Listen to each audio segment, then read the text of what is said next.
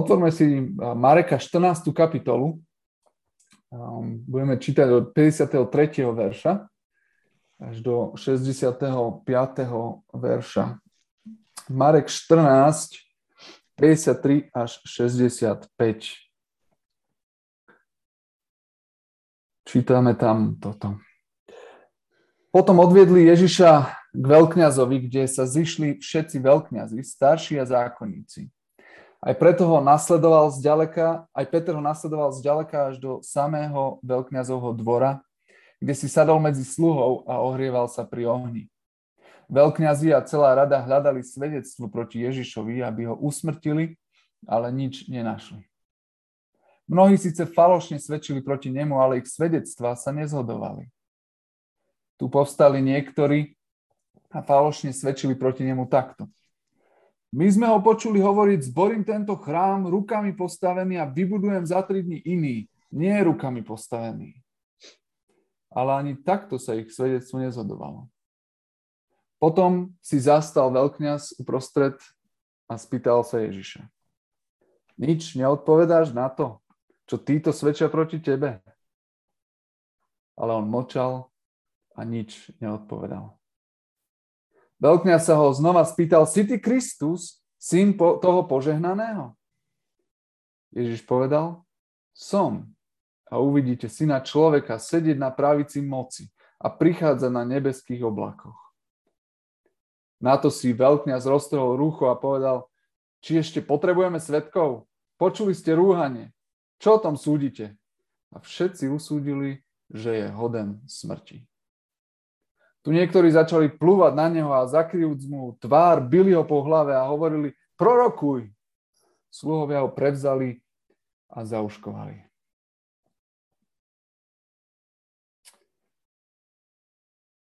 V štúdiu Evanjelia podľa Marka sa blížime k záveru. Naposledy ste sa rozprávali o tom, ako Ježiša zatkli v Getsemanskej záhrade. Náš dnešný text nám rozpráva o tom, čo sa dialo v podstate hneď na to. Táto epizóda sa odohráva priamo v paláci veľkňaza a tu sa zišiel Sanhedrin, teda židovská veľrada, ktorá mala právomoc súdiť. Nebolo to úplne také typické zasadacie miesto a nevieme, prečo sa stretli práve tu, ale Marek nám to takto zaznamenáva, že tu sa to udialo. A zároveň krátko nám zmienuje ešte aj to, že Peter nasledoval tú skupinu vojakov s Ježišom a zďaleka sledoval, kam ho odvedú a prichádza najďalej, ako sa dá.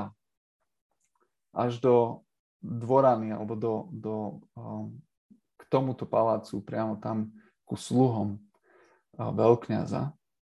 A Marek nám asi tým chce naznačiť, že v rovnakom čase, ako prebieha toto vypočúvanie, tak sa odohráva aj to Petrovo zapretie, o ktorom v podstate budete hovoriť na budúce.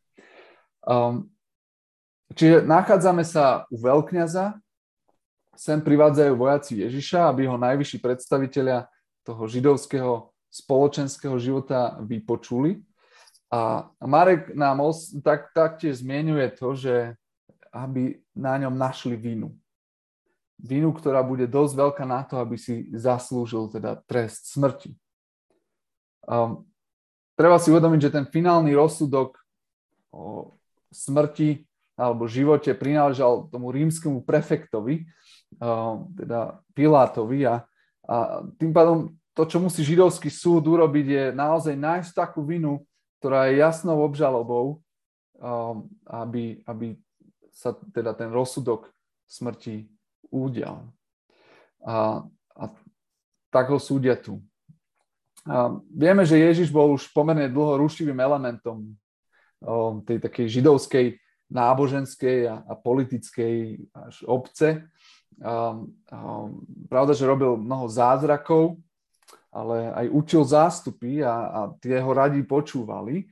A snáď najmä preto, že svojim výkladom písem a tým svojim vyučovaním snáď trošku aj spochybňoval spôsoby interpretácie tých písem zákonníkmi a farizejmi.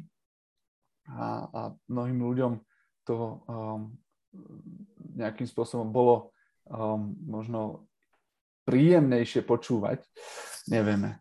Ale čo je ešte ďalšie, že rušil akési tie tradície týchto farizejov a zákonníkov a istým spôsobom narúšal ich autoritu.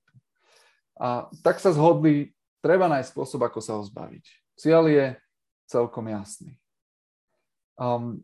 Na druhej strane, zbaviť sa človeka, ktorý požíva priazeň ľudu, bez akýchkoľvek matateľných alebo dobrých dôkazov by mohlo vzbudiť pochybnosti a zároveň by to mohlo viesť až teda k zbúre toho ľudu však. Tak veľorada musí opatrne nájsť dôkazy, tak začína s predvolávaním svedkov.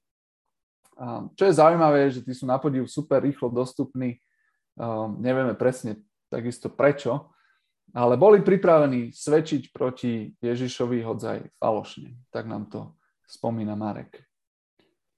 Štandardný postup však vravel, že svedkovia musia byť vypočúvaní osobitne, aby sa vyhlo ovplyvňovaniu. A čo hrálo v tomto prípade ako keby v prospech Ježiša, lebo je zjavné, že dané svedectvá sa nezhodujú.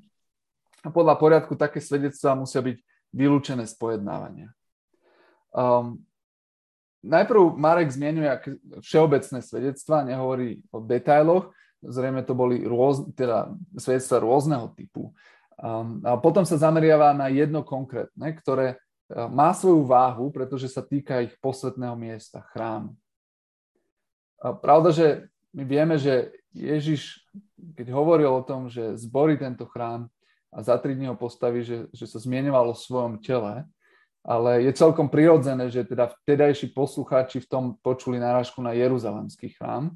A Židia boli na ten chrám patrične citliví, keďže jednak Pán Boh, keď vo svojich prikázaniach a rozhodnutiach o svätyni v Exoduse a v Levitikuse a potom celkovo ako komunikuje tú svoju prítomnosť v svätyni, ktorá sa nachádzala v chráme, bol veľmi dôsledný v tom, aby to bolo naozaj miesto, ktoré je jeho, ktoré je posvätné a ktoré má patričnú náležitú úctu.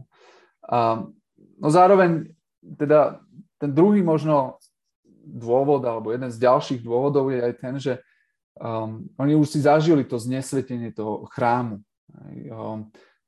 Rozprávali ste sa o tom už skôr. Epifanes Antiochský prišiel a v podstate poškvrnil chrám v roku 167 pred našim letopočtom. A to bola veľmi zlá spomienka, alebo teda historický fakt pre židovskú náboženskú obec. A tak o to viac, keď zrazu hovoríme o nejakej potenciálnej hrozbe zborenia chrámu, tak je pravda, že tu akási obava alebo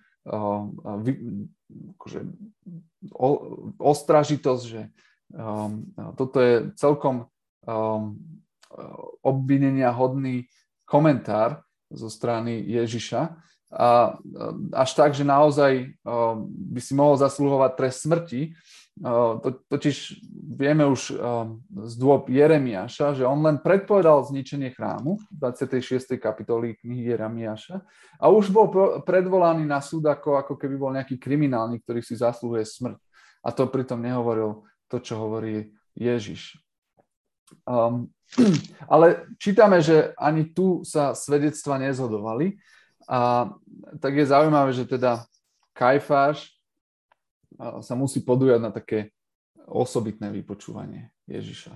Pristupuj k nemu a istým spôsobom tu vstupujeme do takej najzaujímavejšej časti toho príbehu dnešného, ktorá dosť veľa napovedá o tej ľudskej mysli, i keď celý ten príbeh, myslím si, že o tom veľa hovorí, o akejsi moci predpojatosti a o ľudskej takej schopnosti, alebo skôr by sme mohli povedať neschopnosti súdiť spravodlivo.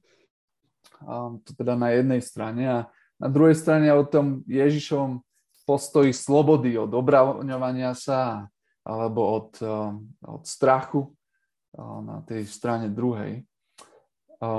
Teda tam čítame, že potom si zastal veľkňaz uprostred a spýtal sa Ježiša, či neodpovedáš na to, čo títo svedčia proti tebe. Spôsob, akým nabáda Ježiša na odpoveď, hovorí asi trošku o jeho prekvapení z tých Ježišových mlčanlivých reakcií, ale zdá sa mi, že vzhľadom na tú situáciu aj akejsi jeho snahe zatlačiť Ježiša do takej pozície, v ktorej bude musieť povedať to, čo vlastne im svedkovia tej rade nedokázali dať. Že, sudca tvári, že chcú spravodlivo rozsúdiť tú vlastne Ježišovú osobu, avšak každému je jasné, že ten rozsudok je už daný, len ešte nie je jasná tá cesta k nemu. Ale vidíme, že aj tu nám Marek hovorí, že ale on mlčal a neodpovedal. Kajfáš sa zdá byť bezmocný, a tak snáď už aj tak nervózne sa ho konečne spýta priamo to, k čomu chceli celý čas zrejme dôjsť nejakou obkľukou. Si ty Kristus, si ty Mesiáš, syn toho požehnaného? No a ten následovný moment nám už je zjavné, že snáď si mohli odpustiť celé toto predošlé divadlo a hneď od začiatku sa mohli Ježiša spýtať takto priamo. Bo Ježiš im neodoprie odpoveď na priamu otázku, ktorá sa týka jeho poslania, pre ktoré prišiel na zem. A neodoprie im odpoveď na to, keď sa opýtajú na to, kým je naozaj. Odpovedá im veľmi priamo. Som. A uvidíte syna človeka sedieť na pravici moci a prichádzať na nebeských oblakoch. Čo je zaujímavé na tejto odpovedi, je, že tá odpoveď bola možno viac, ako Kajfáš očakával. Problém je, že bola aj zásadnejšou, ako pravdepodobne očakával, ale on si to žiaľ neuvedomil a si ju nebral úplne vážne. Na rozdiel od takého bežného dnešného čitateľa, Kajfáš zrejme vedel, na čo sa Ježiš odvoláva. Ježiš tu na jednej strane požíva to svoje typické označenie, ktorým sa označoval a ktoré aj nám znie pomerne pokorne. Syn človeka. Identifikuje sa s človekom, pretože vieme, že v Biblii sa naozaj týmto pojmom skutočne veľakrát označuje práve človek a ľudské pokolenie.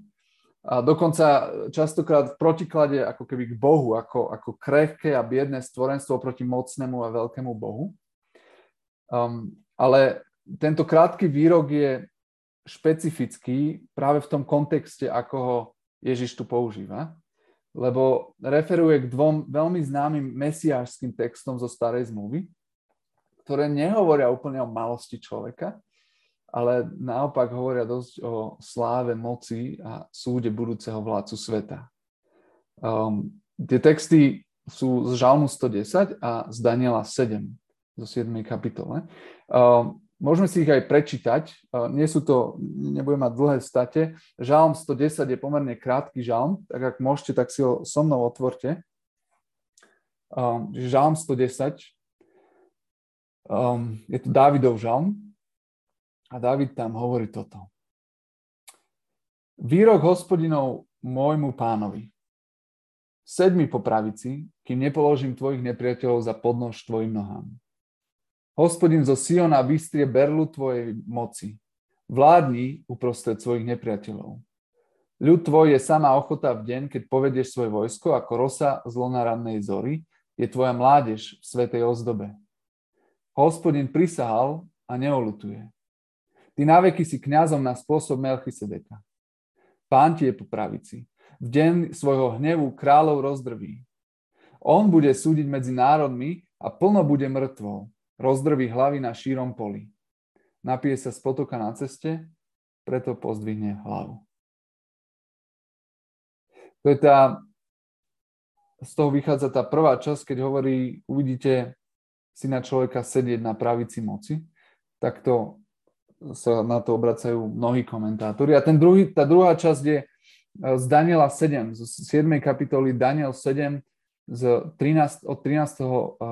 po 14. verš len prečítam. Tá stať je dlhšia, ale to podstatné je tu práve. Daniel 7.13. V nočných videniach, hovorí Daniel, som videl, že na nebeských oblakoch prichádza niekto ako syn človeka. Dostal sa k vekom starému a priviedli ho pred neho. Dostal moc, slávu i kráľovstvo, aby mu slúžili všetci ľudia, národy a národnosti. Jeho vláda je večná vláda a nepominie. Jeho kráľovstvo nezanikne.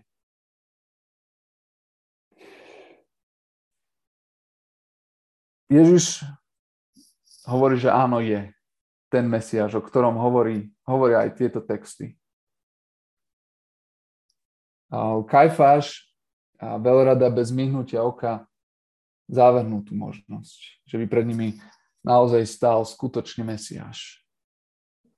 Nemá na to predpoklady, asi neprešiel ich sitom, sa im nezdá, nemá urodzený pôvod, jeho reputácia rebela voči autoritám hrá proti nemu.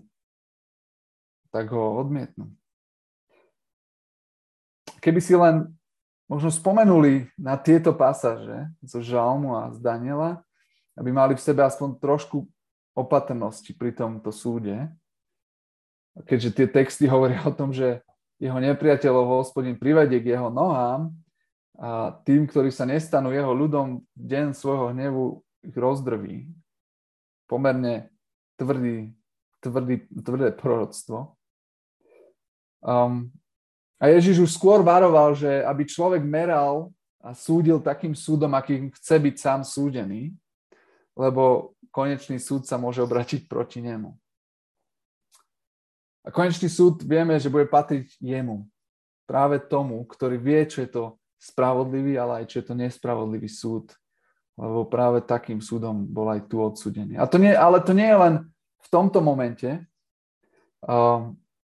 Zdá sa mi, že je to neprestajne. V priebehu celej histórie mu väčšina ľudí nedá reálnu šancu.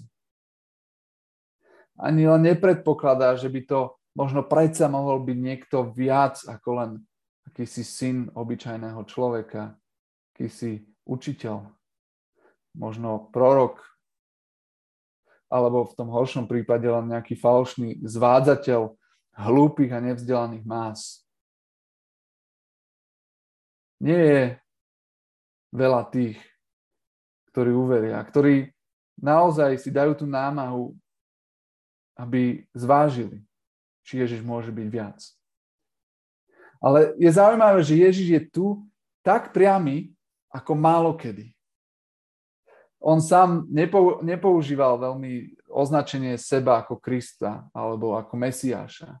Naozaj väčšinou skôr hovorí, aj v konečnom dôsledku, aj tento text hovorí o synovi človeka. Ale keď sa ho takto priamo spýtajú, tak nezaprie. Nezaprie to, kým v skutočnosti je, ale odpoveda veľmi priamo. A faktom je, že niekedy je tá priamočiaro povedaná pravda neznesiteľnejšia možno, ako keď na to my nejakým spôsobom prídeme dookola. A ako viackrát z Ježišovho života, teda najmä ako ho opisuje apoštol Ján, sa dozvedáme, že veľrada neznesie niekoho, kto priamo o sebe hovorí, že je Mesiáš. Na jednej strane ťažko sa im čudovať, keď je niekto taký priamy, ale zároveň možno aj preto, že tých samozvaných Mesiášov už bolo dosť. Ale celé to znie tak trúfalo, že keď si to človek reálne uvedomí, tak znie to trúfalo do takej miery, kým to pravda nie je.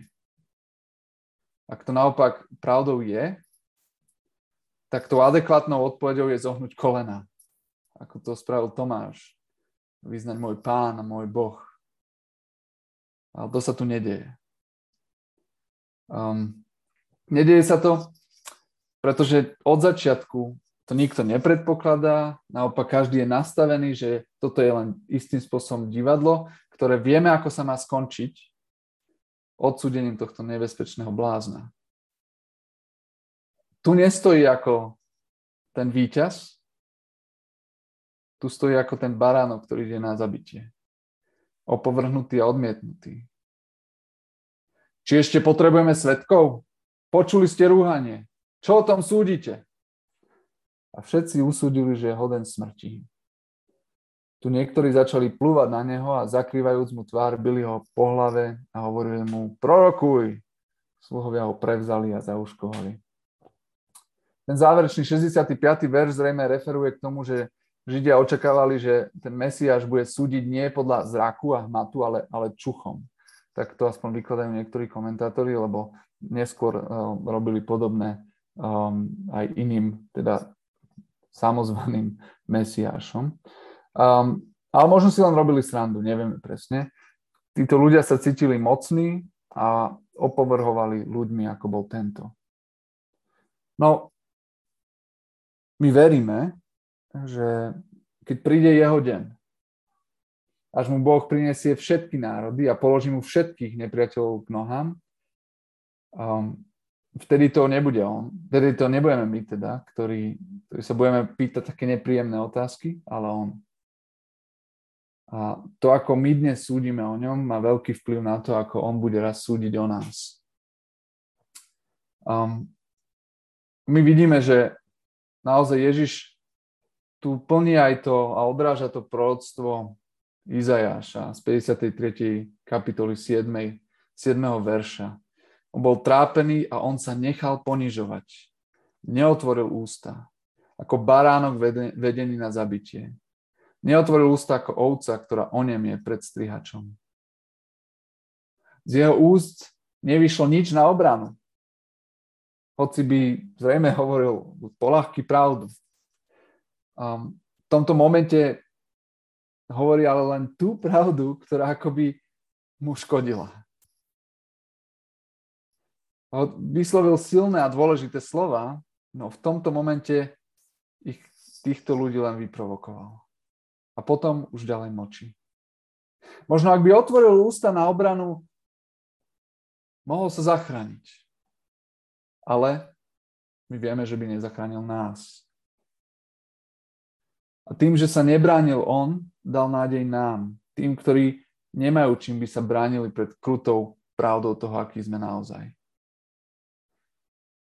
Tento moment je na jednej strane tragédiou, ktorá by nás mala viesť aj k takému hnevu, ale aj k takej pokore, uvedomujúci svoje vlastné súdy o Bohu aj o druhých ľuďoch.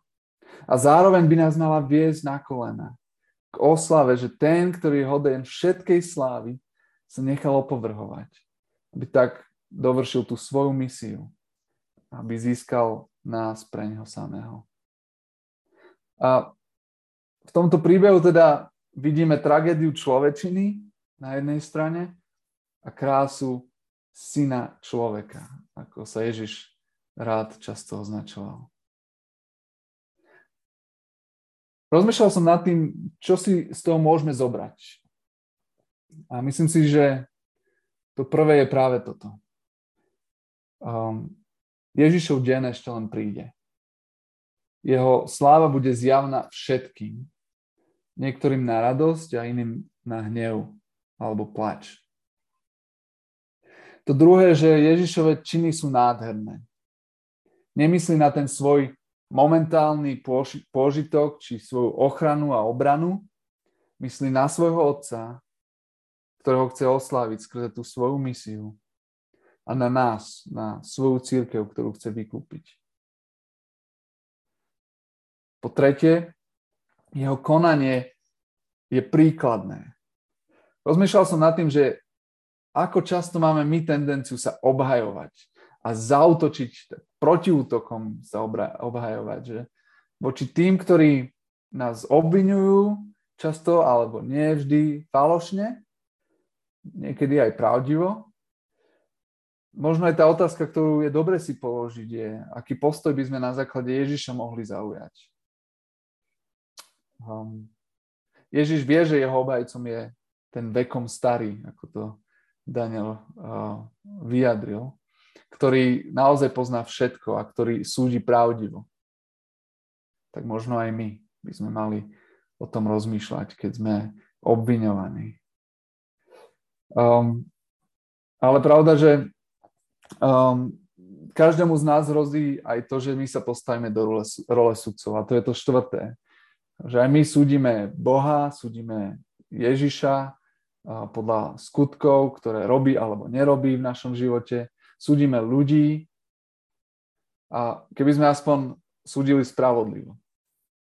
Ale často tomu pomyselnému obžalovanému ani nedáme úplne šancu. A odsúdime ho skôr, ako by sme ho naozaj vypočuli alebo ako by sme sa snažili mu porozumieť. Tak mojou túžbou a modlitbou je, aby nám Duch Svätý pomohol si tieto veci uvedomovať. A v tých správnych momentoch si ich pripomínať. Tú Ježišovu budúcu slávu, bez ohľadu na to, ako momentálne to vyzerá, jeho nádherné činy lásky, evanjelium. To, že Hospodin je našim sudcom a Kristus je našim obhajcom a zároveň, že jemu patrí súd. A s tým súvisí aj to teda, že ak súdime, musíme súdiť spravodlivo, s pokorou a opatrnosťou. Amen.